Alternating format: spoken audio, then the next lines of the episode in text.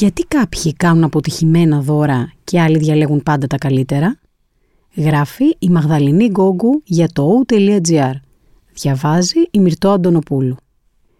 Ένα ημερολόγιο για το νέο έτος, ένα καλό βιβλίο ή eco-friendly προϊόντα ομορφιάς; Τα χριστουγεννιάτικα δώρα δεν είναι πάντα μια τυπική χειρονομία, πολλές φορές είναι μια πραγματική έκφραση συναισθήματος.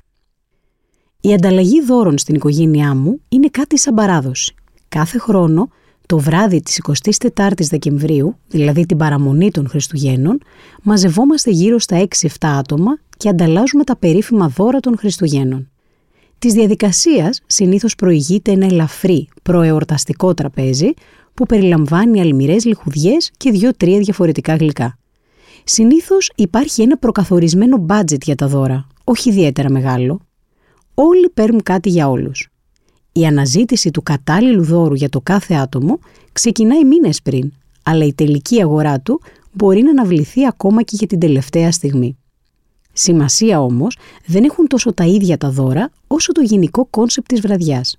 Δηλαδή το να καθίσουμε όλοι μαζί, να μαντέψουμε τι θα άρεσε στον άλλον, να γελάσουμε. Οκ και να φάμε. Γιατί χαρίζουμε δώρα; Δεν θυμάμαι ακριβώς πώς καθιερώθηκε παραπάνω συνήθεια, αλλά στο πατρικό μου πλέον θεωρείται κάτι δεδομένο. Στην προσπάθειά μου να ερμηνεύσω το πώς και το γιατί αυτή η διαδικασία εδραιώνεται όλο και περισσότερο με τα χρόνια, πέτυχα στους New York Times τα λόγια της ψυχαναλήτριας Dr. Bonnie Boussel, η οποία εξήγησε ότι τα δώρα είναι μια έκφραση συναισθήματος. Ένα δώρο μπορεί να είναι πολύ περισσότερα από γκλίτερ και κορδέλες. Αποτελεί συμβολισμό και έναν τρόπο να επικοινωνήσουμε σε άλλους ανθρώπους τα συναισθήματά μας. Πόσες φορές εξάλλου δεν έχουμε δώσει ένα δώρο για να επιβεβαιώσουμε ή να εδραιώσουμε τη σύνδεσή μας με ένα δικό μας πρόσωπο; Συχνά τα δώρα συμβολίζουν την αγάπη και την αφοσίωση. Γι' αυτό ενδεχομένως συνοδεύουν τις θεωρητικά πιο ξεχωριστές στιγμές της ζωής μας. Γενέθλια, γιορτές, γάμους, βαφτίσεις κτλ. Βέβαια, καμιά φορά μπορεί να συνοδεύονται και από επικριτική διάθεση. Αν σου έχει δώσει ποτέ κανείς αποσμητικό για δώρο Χριστουγέννων, τότε καταλαβαίνεις τι εννοώ. Τι κάνει το τέλειο δώρο; Είναι ορισμένοι άνθρωποι καλύτεροι στο να χαρίζουν δώρα, ή για να το θέσω πιο σωστά, γιατί κάποιοι συνήθως αποτυγχάνουν στο να διαλέξουν ένα δώρο που θα αρέσει στο άτομο για το οποίο προορίζεται; Αυτό μπορεί να συμβαίνει επειδή οι άνθρωποι τείνουν να πέφτουν στην παγίδα του να μην δίνουν πλήρη προτεραιότητα στον παραλήπτη. Εξηγεί στο παραπάνω άρθρο ο Dr. Julian Givi, καθηγητής marketing στο Πανεπιστήμιο της Δυτικής Βιρτζίνια. Η έρευνά του έχει δείξει ότι οι άνθρωποι συχνά δίνουν δώρα που αντανακλούν τις δικές τους επιθυμίες και τα δικά τους κίνητρα και όχι τις προτιμήσεις του ανθρώπου για τον οποίο προορίζεται το δώρο. Οι ειδικοί όμως λένε ότι για να κάνει κάποιος ένα δώρο που θα αρέσει είναι απαραίτητο να καλλιεργήσει μια συγκεκριμένη ικανότητα. Το να μπορεί να δει έξω από τον εαυτό του και να παρατηρεί τις επιθυμίες, τις προτιμήσεις και τις προσωπικότητες των ανθρώπων στους οποίους απευθύνεται. Βέβαια, ο τρόπος που θα αντιδράσει κάποιος στη χειρονομία εξαρτάται και από άλλους παράγοντες, όπως για παράδειγμα από το πόσο ασφαλής νιώθει στη σχέση του με το άτομο που του χαρίζει το δώρο.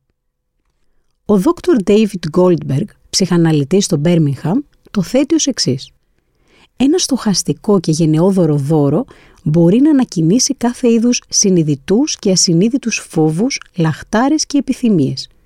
Τι σημαίνει το να το δεχτείς; Μήπως τώρα χρωστάω κάτι στο άτομο; Πώς μεταφράζεται αυτό για μένα στο μέλλον; Πρέπει να απαντήσω με τον ίδιο τρόπο; Αν ανταποκριθώ με ευγένεια, αυτό σημαίνει ότι περνάω στο επόμενο επίπεδο; Όσα πρέπει να λάβεις υπόψη σου πριν πας για χριστουγεννιάτικα ψώνια.